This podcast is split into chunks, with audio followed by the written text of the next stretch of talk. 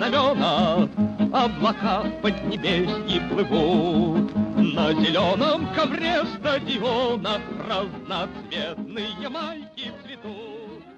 Hello and welcome back to the Russian Football News Podcast. We come back after a little bit of a, a break for ourselves, having a having a week off, some scheduling conflicts, working overtime, getting in the way, and and then unfortunately there not being a great deal to talk about. And we thought, we'll wait now until we get towards the horizon of the return of the RPL games with the all of the different international fixtures under under our wing to discuss. To quickly go first into those international games, uh, we, we're going to be discussing Russia first team, the under 21s, and as a little extra, a little surprise extra, the under 19s this week. To start off, the senior side went uh, beat Cyprus 6 0 in their penultimate World Cup qualifying game. It's goals from Alexander Yerokhin, Smolov, Mostovoy, Sutormin, Zabolotny, then a final one from Yerokhin, finishing and starting the scoring. And then the travel to Split for the big group deciding game, the winner of which, between Croatia and Russia, of course, would automatically qualify for the World Cup in Qatar next year, while the loser would take second place and have to fight off in the playoffs.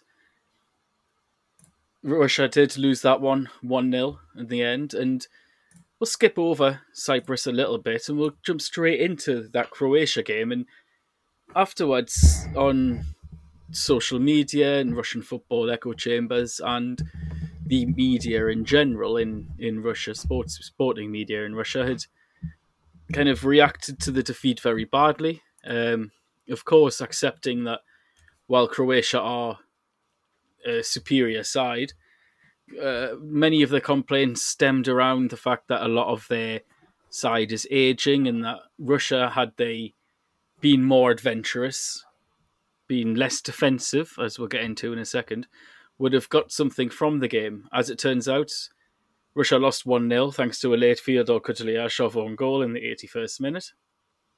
And what they mean by that, these discrepancies and these issues are Croatia had 90, uh, 68% possession, 19 shots on goal, including five on target, and basically dominated every metric in the game. Russia had only 30% possession and just two shots throughout the entire match, which were both off target. Now, David, what do you think about this reaction after the the defeat in Split? Um, I'm sort of on on the opposing side on on pretty much every aspect of it, including the lineup. Um, I'm actually going to defend Karpin's choice of lineup in the circumstances. I'm surprised. So Karpin obviously lined up with Kudryashov and Ionov. Those two were two that attracted uh, criticism for being part of the old guard when there's a lot of good younger players around. Uh, normally, I might be agreeing with him, but I, I, I back him up on both decisions. So Kudryashov played left back. His only other competition for left back in the squad was Terekov. Now, Terekov's a left wing back who works only essentially in five at the back formation. They, Russia played four at the back for um, the start of the game and adapted to a five after about an hour.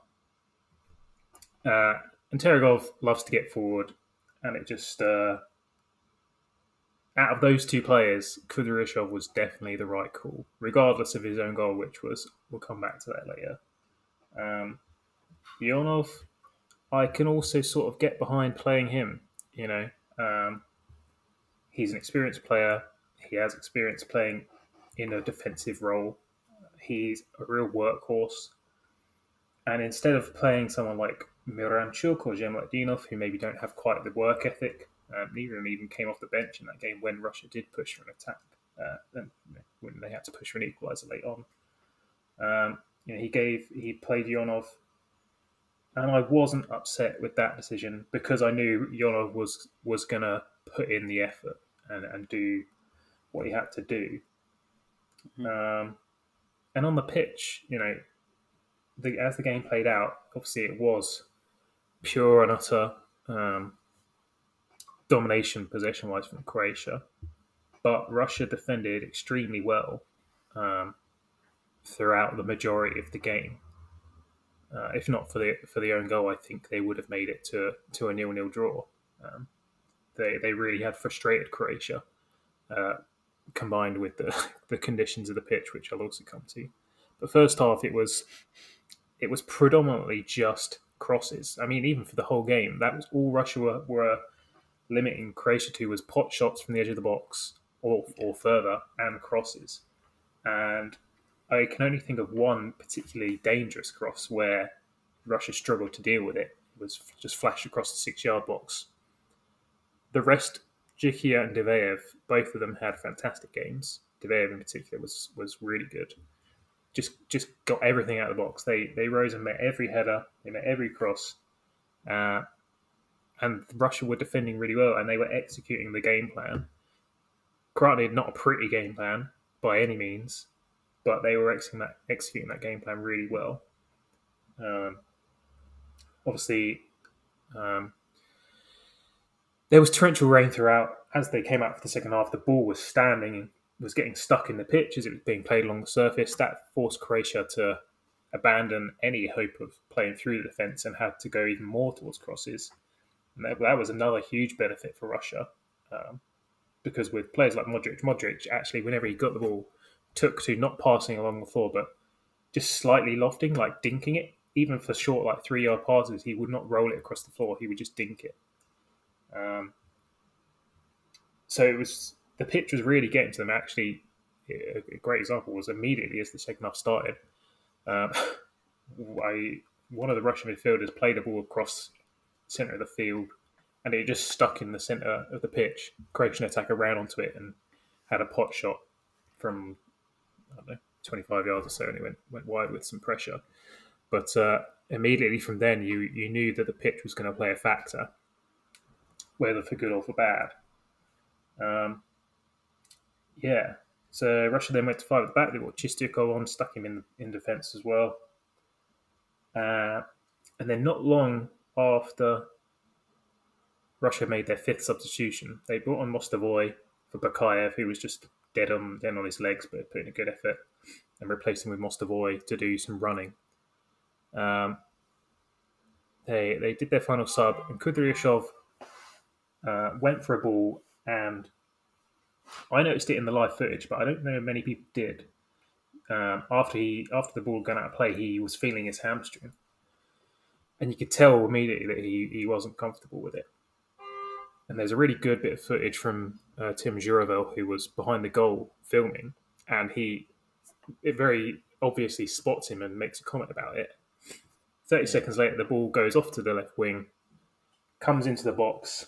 Kudryashov runs into from his wide position to uh, challenge a Croatian attacker, uh, who eventually actually doesn't even challenge for the ball because it comes across two Russian heads, both of whom the ball is slightly too high, um, Kudryashov's then running into the box for technically no reason because there's no danger. Uh, sees the ball late. It it basically just hits him on the knee. He has no time to react to that. Uh, combined with that knock, his injury, whatever he had, and it just squirms into the bottom corner. And it was such harsh luck on Russia from that. You know, they, they didn't deserve it.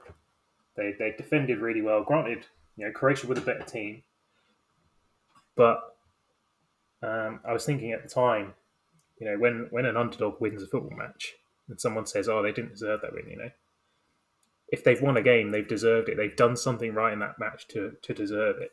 Even if it's luck, they've done something to force the luck. Um, so Croatia, you know, they did deserve it in terms of they dominated and they put the balls into the box. But but Russia were particularly unfortunate in the fact that they had for 81 minutes, done exactly what they needed to do. And I thought we're going to see the game out fine. And if they'd done it, there would be no one caring that they'd done it that way. The, the Russian media would not be caring one little bit. Um, yeah. And because of this one bit of bad luck that they had, people forget that Safonov had an incredible game as well. Diveev had a game. Um, and they just focus on the fact that they lost to an own goal and now they've, you know, we, we all know they've got to go to the qualifiers, so it'll be tough. But uh, I I do think there was an overreaction. and I realise now I've been talking for like eight minutes, so I'm going to stop. I think the overreaction. Oh, it's it's important to get into the reaction and potential overreaction because even Valeri Karpin himself has actually addressed it. Uh, after the game, uh, he said that Karpin himself, sorry, said that he was thinking about leaving, basically thinking about stepping down as boss uh, of the national team. Uh, the sporting director of the RFU, Andrei Andrei Lexakov, reacted uh, and he said that my opinion is to support him. That's all I can say. Could Karpin leave before the playoffs? No comment, and that was um, quoted from Sport Express. Uh, there's been quite a few discussing it basically in, in the wake of this, and I'm not quite sure, to be honest, if oh well, I, I think my opinion anyway, not not knowing, but my opinion is that Karpin has seen this and what he said is in reaction to, rather than the reaction being because of what he said. Um, will he leave? I personally don't think so. I don't think the RFU will allow it. Uh, he's done all right. He's done fine. I mean, look, the, they've took four point, uh, one point from Croatia. The, the drew at home. That's decent. That that result away is very difficult against the caliber of player that they have. Yes, Croatia are on a downward slide in the longer term. They have an aging squad and need to replace a lot of those aging players. But people like Luka Modric are still the class above. Vlasic was poor on the night, but he's, he'd walk into any he'd walk into the Russian side, and uh, the majority of the Croatia squad would do that. I understand that people are annoyed after being so close to getting it and only having that one point, but you don't look at the Croatia loss. Look maybe more so at the Slovakia loss under Stani back in March. Away from home again, difficult game, but if if you're taking that game in isolation, that was a very poor performance where Robert Mak double is essentially what has caused Russia to go through the uh, to try and take the playoff route. Hmm. I understand people's criticisms re- regarding Kudryashov, regarding Ionov. Ionov only completed five passes in 60 minutes on the pitch. It's absolutely dreadful. But the the approach, I understand why people have got have got issues with them starting but I, I, do also agree with what you said, David. There's where are the feasible alternatives? I mean, in that in that exact squad right there. Um, yeah. The worry is that there are feasible alternatives who weren't called up, but if you look at the squad in isolation, when, then uh, it's Kudryashov for nothing really. Yeah, I, I expect if Samoshnikov was was fit, he would have started that game, but he wasn't, and so he, he did what he needed to. Uh, certainly. Um, what doesn't help is that you've got people like Andrei Chervichenko in the press saying that, um, for those who may not know, he's a former president of Spartak, um, legend in the game, and that he said that it's a the chances of qualification are a series of American films, Mission Impossible. Now he's obviously saying that and been taken a little bit out of context there, but then he goes on to say, of all the teams who we could compete, overcoming this cowardice, we can still defeat North Macedonia, Scotland, or Wales, but you can forget about the rest. Now, uh, I do agree to an extent. There are some very difficult games that Russia will be could potentially be facing in in the playoffs. Um, to quickly cover them, or where are they? Sorry, I've lost. Just to chip in, like since Karpin took over, Russia have conceded twice The second one being that, that own goal. Uh, yeah. they've, they've had a very good record. You know, the other goal was uh, against Slovenia in the 2 1 win. Granted, they've not played the best of teams, um, but they've done exactly. Yeah, you can only play who you have to play on the pitch.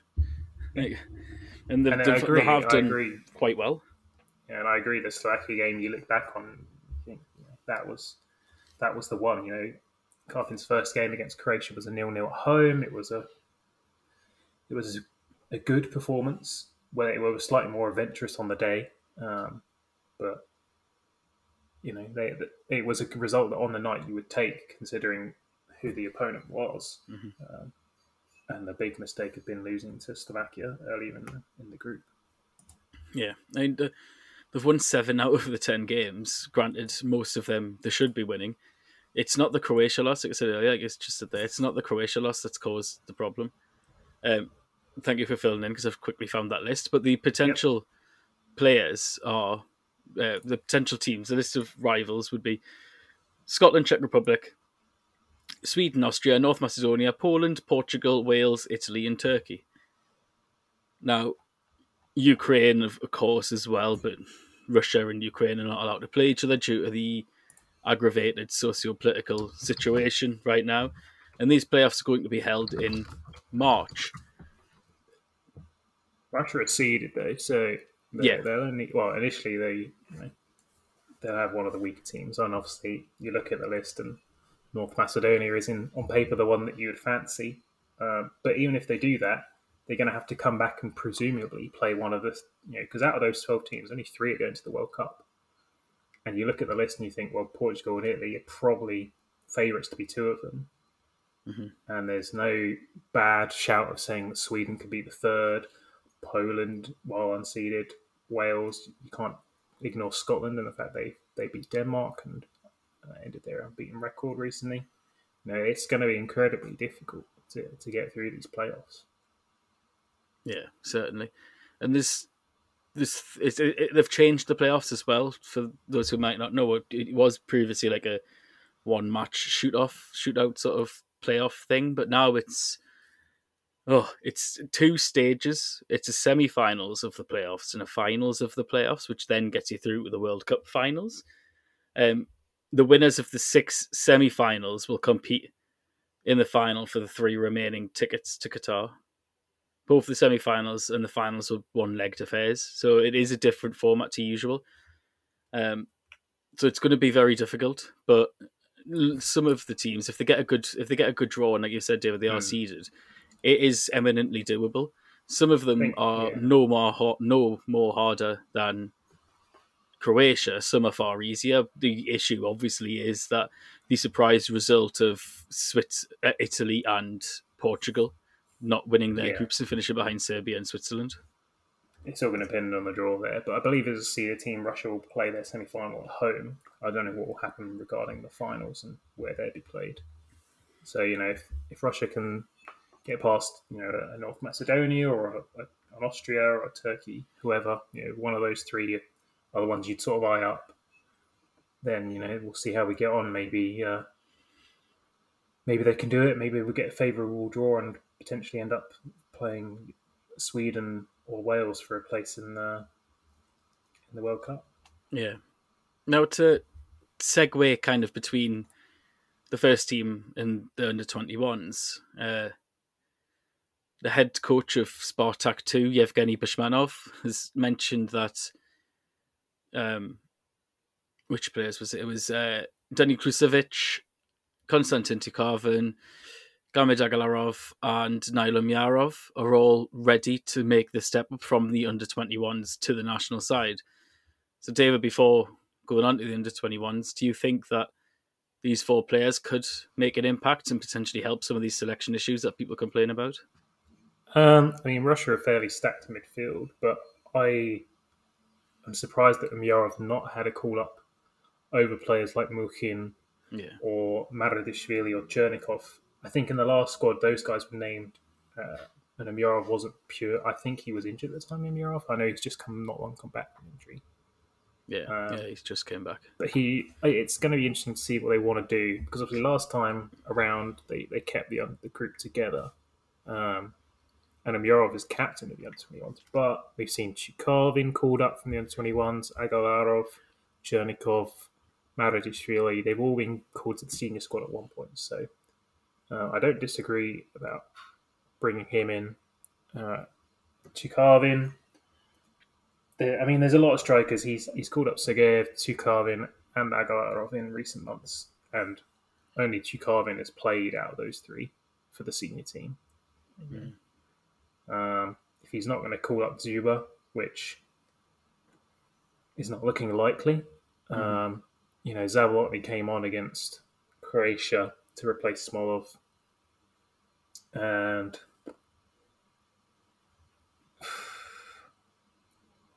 uh, I don't even know how to describe it. He did, he didn't do badly, but he also didn't do okay. Um, he it, it would just be. I suppose it would be nice. Obviously, it's a it's a weird situation to be in, and the playoffs is so important that the squad has to be right. And I think Dzyuba sh- needs to be in those playoff squads if Dzyuba's willing to to still be playing for the national team because he is that. Even if you're not going to start him, he's that joker in the pocket that Russia could chuck on and and just use as a leverage point to, to try and go for a goal. Even off the Yeah. pitch, he's a highly influential figure behind the Mm. scenes. Yeah, He's, the, this is what Zenit's captain has been for a long time, for all intents and purposes, and he's th- that is a squad that relies heavily on on that core of Zenit players. Look at the Cyprus game when five out of the six goals I think came through Zenit. Yeah, it's going to take just someone's ego being massaged slightly again and trying to get over this hump because, like I say, he's influential off the pitch and currently he's still influential on the pitch. Uh, I agree, Zabolotny was fine when he came on. Uh, he did a job of a very isolated target man in a very defensive system, but that's all he did. Dzyuba still offers that X factor or whatever the term is, that even if it's just his pure strength and physicality, you've been able to sheer dominate an opponent. He's absolutely brilliant at that. Um, and this isn't the first time, is it, with where managers have fallen out Hmm. with with Dzyuba in particular? Yeah, yeah. I mean, I was just thinking that you know Cherchesov managed to patch things up between him and Dzyuba and Sobolev for the greater good when they were called up together. You know, we should be able to get Karpin and Dzyuba to forget their differences, whatever they may be, and uh, you know get get Dzyuba in that squad for the playoffs. Um, you know, it, for me, Zabolotny should not be in the squad. It should be Dzyuba, Smolov, and then take your pick of who's who's on form for a third. You know, Aguilar, Sergeyev, whoever it is, he's probably not going to play anyway because Karpin hasn't been playing the third choice striker very often.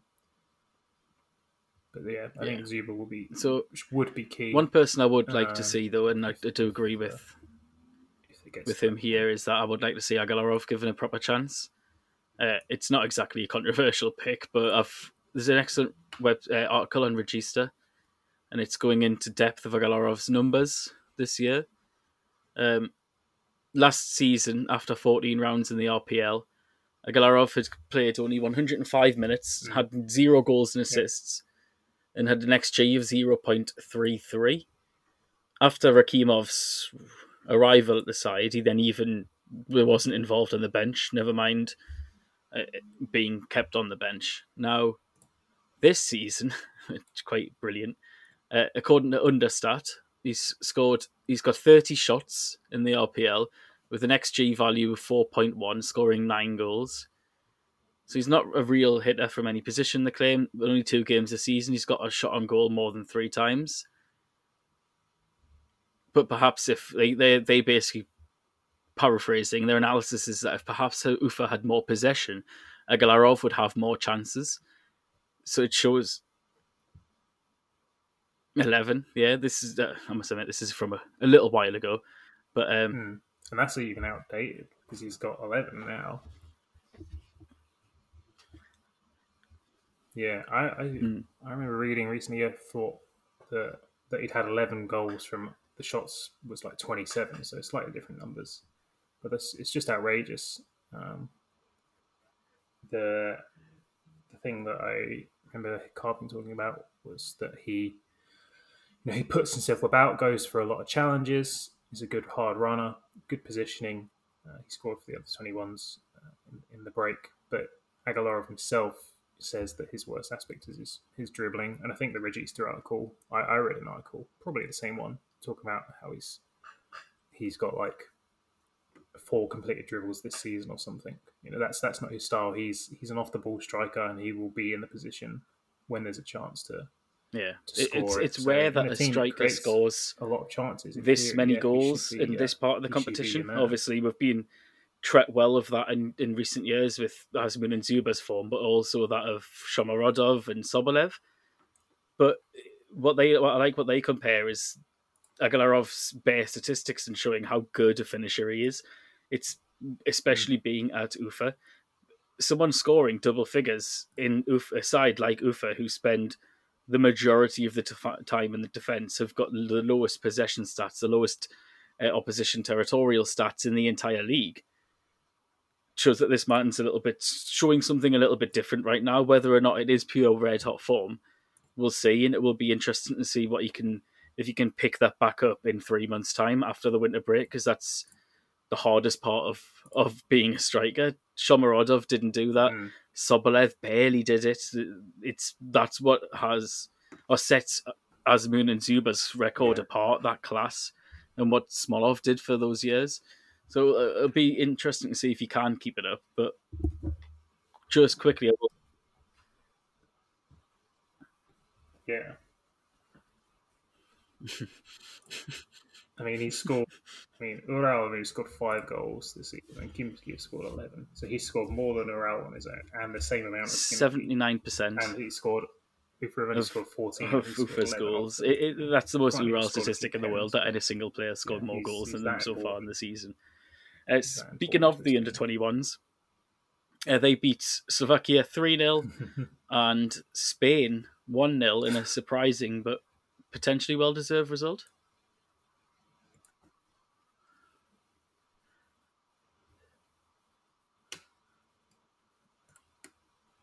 Yeah, really, really well deserved. Um, Slovakia was comfortable. They're both home fixtures. They both played at in the in the cold. Um, the Slovakia game was say was a was a comfortable result. Um, went one 0 up um, early through Khlusevich, and then the second goal from Agalarov. Really nice goal that one. Um, Umyarov with an absolute peach of a ball pinged it from must have been a good 30, 40 yard pass to Maradishvili, who was free in the box, who nodded it back across goal for Umyar, for Agalarov to just head into an empty net. It was uh, the ball from Umyarov was fantastic, and then uh, a nice assist for from Tyukavin in the second half to for uh, to, to score the third. So that was simple. Uh, but then the Spain game was I was worried about that one because they'd lost four one to Spain uh, in Spain in the first round of fixtures. But um, and I know Spain's squad has lost a couple of players. So back then they had Yeremy Pino in the squad, uh, amongst a few others, and I noticed the squad this time wasn't quite as strong. But um, Russia absolutely dominated uh, the proceedings. Really, um, not possession wise. Possession was about 50-50. But Russia had 19 shots and Spain had like uh, six, only of which one was on target, whereas Russia had 12 on target or something like that. Uh, they were really excellent. They they pressed unbelievably well, particularly in the second half. They they came up very very strongly in the second half. Umyarov was was unbelievably good, and they should have. By the time they did score in the 60th minute through Tyukavin, uh, it was like he'd only been on the pitch about two minutes uh, when he when he scored his goal. Uh, a really well taken goal from just outside the box. Uh, but in the in the five minutes preceding that, um, missed a one on one, absolute sitter, uh, and Agalarov just before he'd been taken off had lobbed the keeper, having gone through on goal and hit the crossbar. So they, they really should have been three 0 up by by the by the hour mark uh, when they did finally score, um, and they had more chances after that, um, and really kept Spain at bay. Uh, Spain had really very little. Uh, Russia went a bit defensive in the last 10 minutes and it got a bit maybe slightly edgy, um, but there was nothing hugely clear cut and it was a really well deserved um, win. I think Spain is still top on, on the head to head record. Um, so Russia comfortably second in their uh, in the second qualifying spot, which I think I presume goes to some sort of playoff but they they got a chance now to maybe overtake Spain if if Spain go and drop points to one of the other weak sides in the in the group. But uh, a really good performance uh, against Spain. You know, that was that was that was something really good, really special. Um, and Umyarov just underlined why he should be you know, in the senior squad and how good he's been for Spartak. Sort of even over ever since Tedesco took charge, he's just been pretty much very good for Spartak. And that's over like a two year two year period. I don't know what you your thoughts are. He's been probably one of the best players yourself. during, if not, ooh, the this season the best and what's a topsy turvy season, but was also one of the best last year when they were arguably overperforming the quality of the squad. And that's not easy for a young player to do to to shine, especially when you have hype around Kral deservedly in times. Uh, when you have the hype around the signing of Promes, goal scorers on the side, uh, centre backs who were adored, and he's been absolutely outstanding. Held his own more than more than some of the youngsters who came into the Spartak team and crumbled. And Yeah. nothing against those youngsters, some of which have really struggled. Um, Rasskazov, not really a youngster anymore, but a young academy player came in, got off to a decent start, went out on loan to Arsenal Tula, and then since he's came back, he's just he, he- he's mentally all over the place. And I think sometimes people forget how much pressure there is on some of these younger players playing for a club so Bartak size. Seeing the criticism online and the sheer amount of it, the quantity of it that they must get on a weekly basis is huge. And he's Mm. not only shouldered that, but is relishing in the performances at the moment. What I like about the under 21s at the moment, and one of which i- i- and is is a large part of that is the coach Galaktionov. I think Galaktionov is is an excellent unders coach in the in the youth teams. But in, in his press conference, it was really nice after the game that uh, he said that it's it's important for us that the guys did not get confused, but tried to perform the correct actions in attack, in defence, and in pressure in certain zones. I think we have succeeded and and are succeeding. As for the organisation of actions, we played quite confidently today. There were some points that could be implemented and some that can be changed. A historically good victory, but crucially, the cycle is currently ahead. Now, I think he means that they are ahead of the cycle. I think that's just a little bit of a bad trans mistranslation. But I really like how Galaktionov speaks in cycles. It reminds me of when we interviewed Lauren when he was at Chertanovo Yeah, yeah. and how he spoke of, of the development of the process. And I thought I think that was really key to why he's such a good under 21s coach. Yeah, that's an interesting. I hadn't heard that quote. Um, Mhm. But yeah, to, to have it described as you know the cycle, you know, the presumably their life cycle in the other ones being uh, another year or so until this tournament is over. I don't, I don't know at what point the rules change, and it'll be players born before 2000 and first first 2001. Um, I don't know when the when the rules change. I presume this group will be allowed to see out the tournament that they're qualifying for, um, and it will change then. But yeah, I mean, they're, it's been it's a good group. It, the squad's not changed heavily throughout uh, the qualifying period. Um, the only the only big changes are affected by whoever's been called up for the seniors, um, and they they're not dipping too far with the with age. The only young player who's been in the under uh, twenty one squad with younger players uh, is Tyukavin and Zakharyan. All the rest are, I believe, twenty and twenty one. They're not dipping too much into the younger groups for your, your Pinyaevs or your Sokolovs or whoever else from, from the younger groups who might warrant a call up to, to this group. They're keeping this group together. They're rewarding players of the correct ages with call ups like Kuzmichev from, from Ural. He wasn't in the squad until uh, I think the October fixtures was his first time, time in the squad. And he started against Spain because Litvinov wasn't playing. He was either suspended or injured. Uh, and he was excellent at the back um, against uh, against Spain Yeah. alongside Prokin. And that's a player who's been rewarded for his good form in the league for Ural, for an Ural team who are rock bottom, by the way. Um, so yeah, it's it's a good group, and Umyarov. I mean, I just that that game I, after that match, I was convinced that you know this he can definitely go and play in a big league. Like he was undoubtedly the best player on the pitch. And I was like thinking, if some of these guys are playing in La Liga for Spain, the whole the whole centre midfield of Spain played in La Liga. Two of them, I think, were from Sociedad, Sociedad, the other one top as well. Which um, and Sanset or Sanchez, I don't know how you say his name from Bilbao. I know he's a very highly rated player. Was was exactly the the guy from Sociedad was Turrientes, I remember. And I just thought Umyarov undoubtedly here has the is good enough to play alongside these guys in the league based on this performance. Like he was that good. Um, he was just in absolute total control. And the quote from Galaktionov there about the confidence of their actions when you said that, I was like, yeah, they really were. Like every pass was played.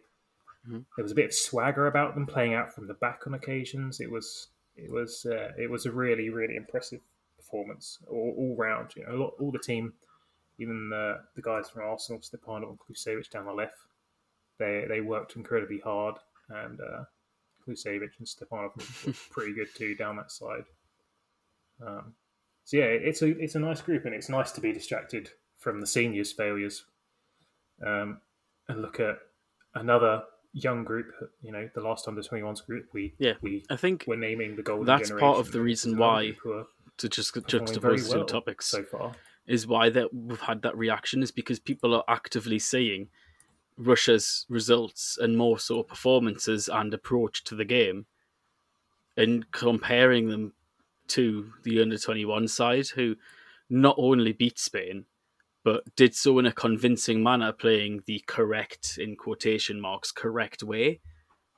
And that's why people could directly compare. I think it was just today I, I think I read it, it was I think it was earlier today that I read. I'm not quite sure when the quote is from, but it was um, Mostovoy, Alexander Mostovoy, who was claiming that it, try not to compare these two sides because it's two different beasts, two totally different animals.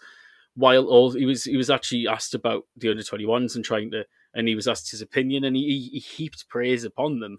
But he then did go on to say, "Is try not to compare," because like you said, the last generation was we, what was largely termed as in the Russian press as the golden generation of the under 20s and 21s, but not many of them have yet to make a real step up on a regular basis, considering it's the golden generation, in quotation marks again. So it, it is impossible to compare them. Just enjoy the fact that the unders are playing well and getting good results rather than compare the two. Just try and enjoy it while we can. To move on from the under 21s, uh, the under 19s played three matches in the international break. Uh, first of all, they beat Greece 1 0. That was courtesy of a young Yaroslav Gladyshev goal. They beat Germany then 3 1 away. Uh, so I think it was in Germany, was it? Uh, that was go- Greece, that was, I think. it. Uh, Sokolov, Gladyshev, and Bagrintsev. And Now, then all, all the games the Faroe Islands 5 0. by uh, Pinyaev double, Gladyshev, and a late Savitsky goal. So for those, I think everyone's probably recognised quite a few of the names there. And it's not often we discuss the under 19s on the pod, and not and probably even less often that there's quite a a large amount of highly recognisable names in the under 19 squad, but they're kind of continuing the tradition right now of highly performing unders teams.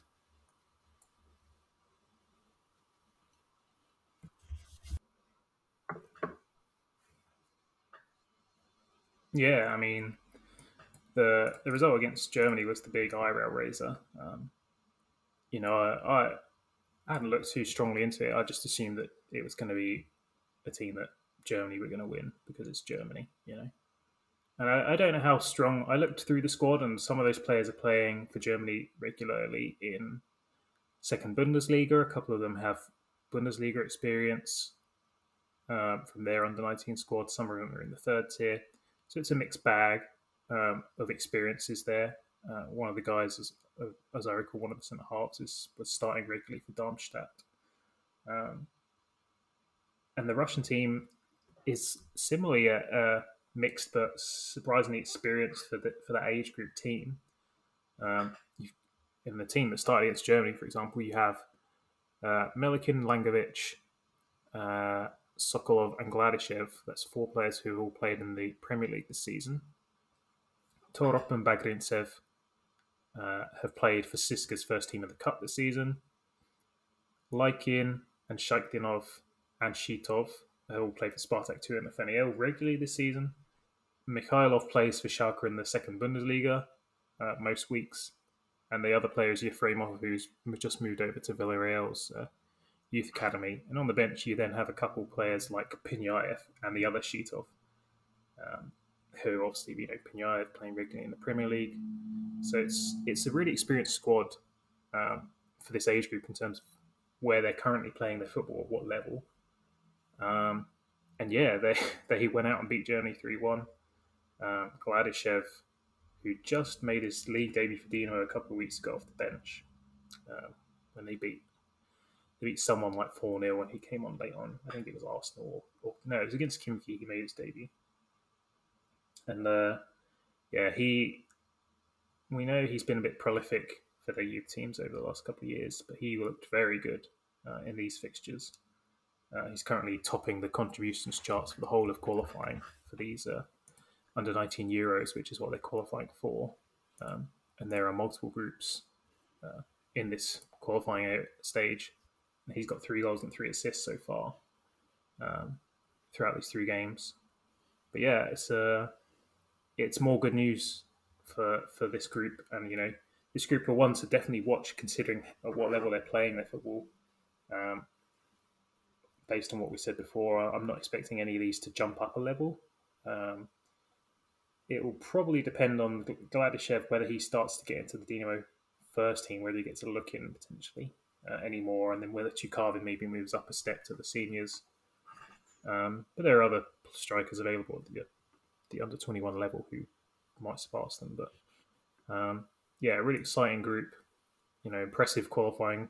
Um, you know, Yeah. when you think back to the famous teams, uh, the Golovin team, I think it was the under 17s, right, who won the World Cup or the Euros back in 2013.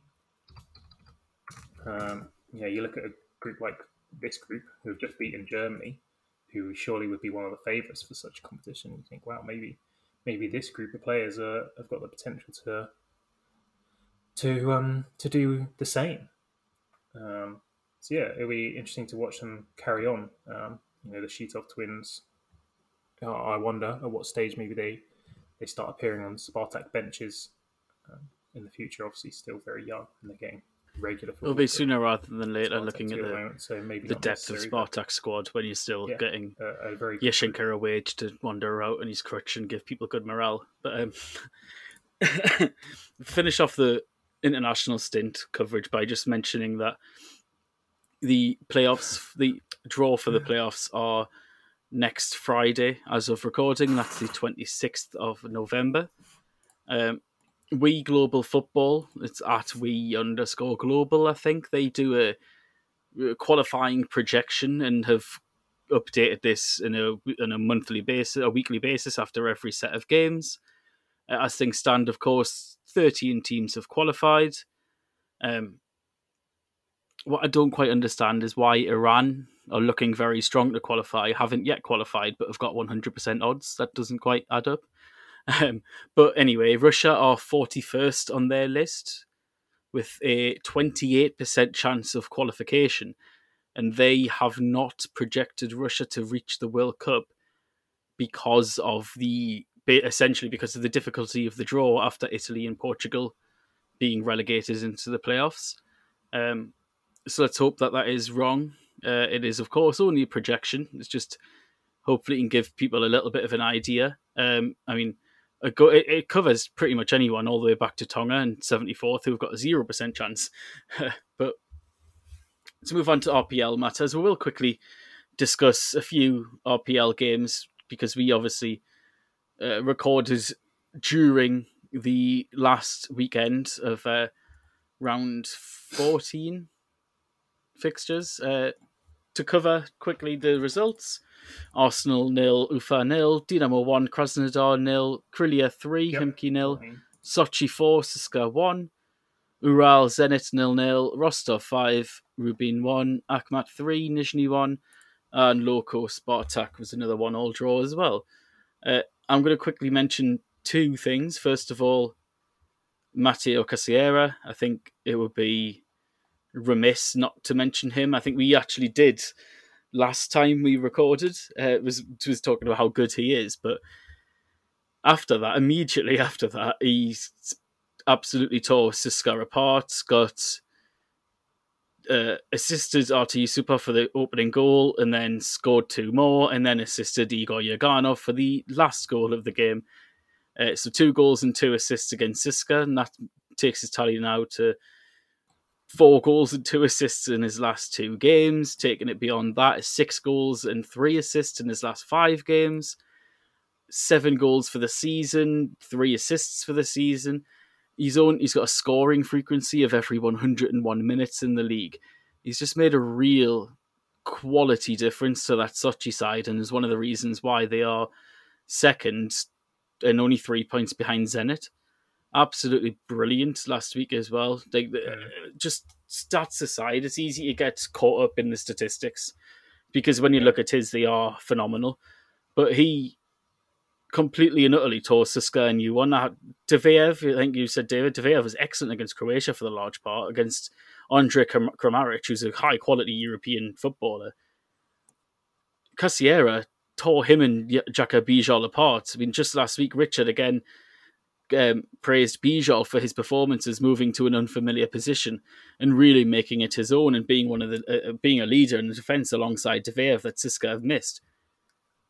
Cassierra tore them an absolute new one. He was he really was a class above. His goals were excellent. The interplay and the the assist for Yusupov, very clever football. Just a player playing very intelligently, and still only twenty four as well. Um, Ural Zenit. Ural got a point at home to Zenit, holding them out with a real nice defensive performance. Some of the Russian youngsters at the back in Kuzmichev and Adamov with excellent performances again. Um, Adamov was my personal man of the match, but I think it was Augustyniak, Rafael Augustyniak, who actually got it in the end. Unfortunately, the game was largely uh, uh, well Ural's job was uh, let's not take it away from Ural. The job was made a lot easier by Claudinho's red card, which is a horrific decision, like truly horrific decision.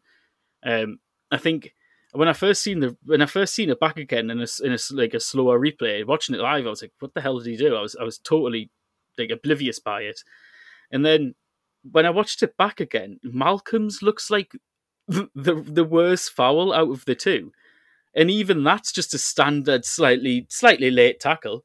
It's just unbelievable that Claudinho got a straight red card for the an innocuous coming together. R- absolutely wild, but I don't want to take away from Ural's performance. Uh, the left hand side, um, Leo Goglichidze and then Kirill Kolesnichenko providing a very strong screen in front of him.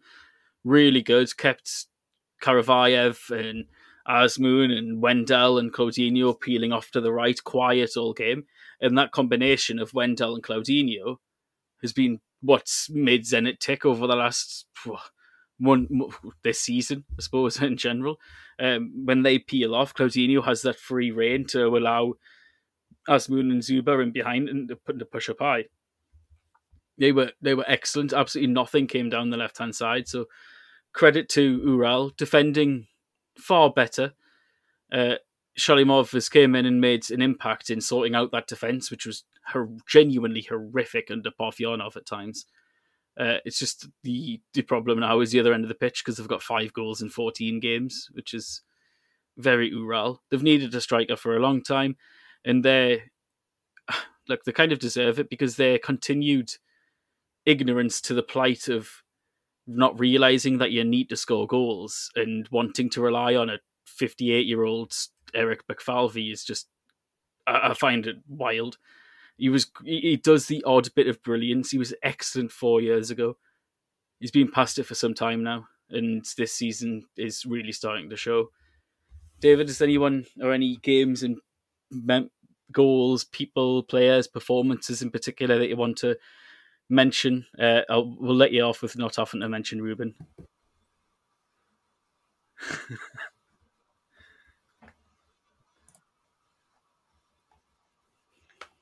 Cheers. Uh, I think we, we should mention Krylia, who are currently sixth uh, with 22 points, just one behind CSKA, three behind Loco, ahead of Krasnodar, Rubin, Spartak. Um, another win this this time, 3 0 against, against Khimki, who are obviously relegation fodder at this point. Um, really doing well after the after the weak start to the season. Um, you know, their their uh, more extravagant style of football that we thought or we wondered whether it would work coming up from the FNL ha- has worked. Um, they've kept the good core of their squad together, and um, they're getting good results. Um, you know, not necessarily flashy. You know, they're not getting. You know, Seger is not a huge goal scorer, but um, the goals are coming from multiple positions, multiple players in the squad. Zinkovsky's playing well. Yerzhov's playing well. Uh, Gorshkov is playing well. Lomayev's playing well. You know, the whole the whole squad is putting together some good performances. And you know, they are as much as we might not have thought it. They are contending right now for the European spots. I know we're not even halfway through the season, but you know, if on the form that they're carrying at the moment, they're they're going to be contending for it. You know, they're not out of Yeah. you know, they're only three points off them at the moment, so definitely not out of contention. And I think Osinkin was given manager of the month um, last month, as I as I recall. So much deserved, um, and it's it's nice to, to see that happening. Um, Krasnodar lost to Mm, Dinamo, yeah, seen that. and then there was rumours, which which I found interesting. There, there were rumours that Goncharenko might be sacked. Um, which what I found was interesting about that was that I, I remember being told a quote, possibly by you on the pod, that Galitsky had given him full confidence to play however he wanted to do, and I was like, so and wouldn't basically sack him at all, no matter what, as long as they play good football, which they have been playing uh, better football this season. So I found that odd that there was rumours surrounding that, and you know, you, you take them with a pinch of salt, but at the same time, when it comes to those kind of stories, there's also no smoke without fire.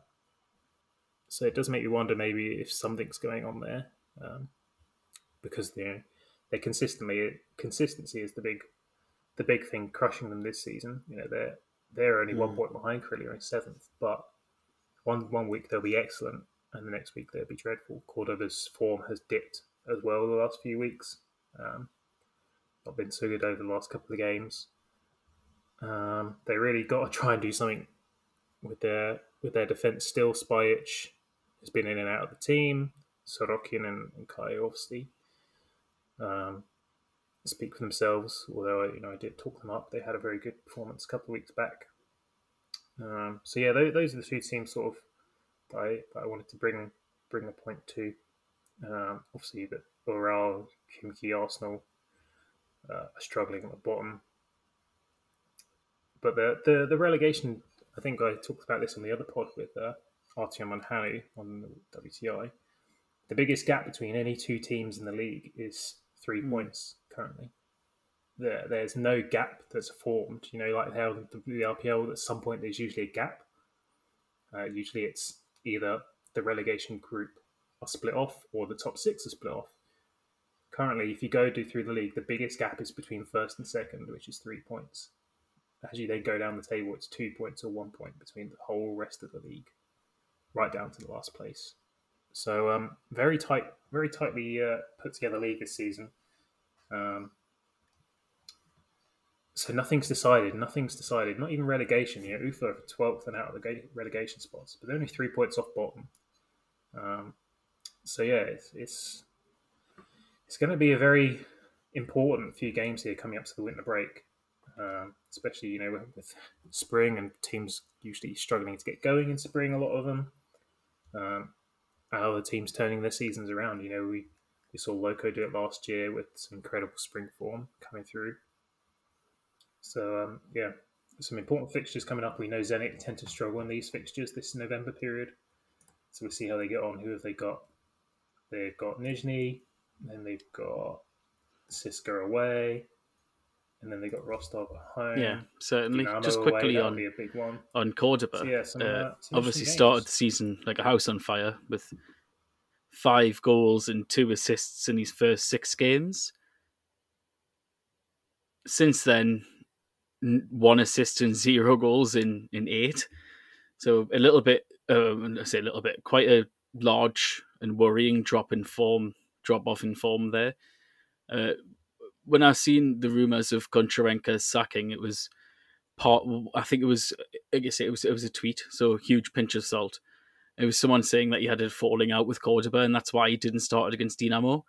But like, I don't know if that's just someone being a little bit casually racist and kind of blaming the new foreigner who's just came in and stopped scoring goals. It's it's a very easy assumption to make. So high pinch of salt on that one. It's it could potentially be absolute bollocks, but it's it's no doubt that Goncharenko is under pressure with the inconsistent form there. But I think it was I think I was myself who read that too. I remember reading that Galitsky supports him no matter what, and we all know Galitsky. He's not exactly a man to make snap decisions. Look how long it took him to sack Musayev and Shalimov.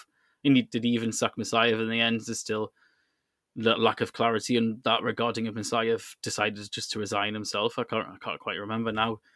But we've got a spate of fixtures again this weekend. Zenit Nizhny, Krylia Ural, uh, Loko Akhmat, Krasnodar Spartak, CSKA Khimki, Rostov Ufa, Dinamo Arsenal, and Sochi Rubin. Uh, to quickly also finish off the pod mid week next week at the time of recording is a, the next set of European fixtures. Zenit travel to Malmo on the Tuesday in the what is probably going to be the decider for, or should be anyway, the decider for who qualifies through to the Europa League knockout stages. Uh, Spartak hosts Napoli, needing anything from that result, especially at home as they currently lie bottom of their group. And Lokomotiv also hosts Lazio again with an even more desperate need as they they lie bottom of of their respective group with just two points from four games so far. This has been the Russian Football News Podcast. We'll be back at the usual time next week. Goodbye for now.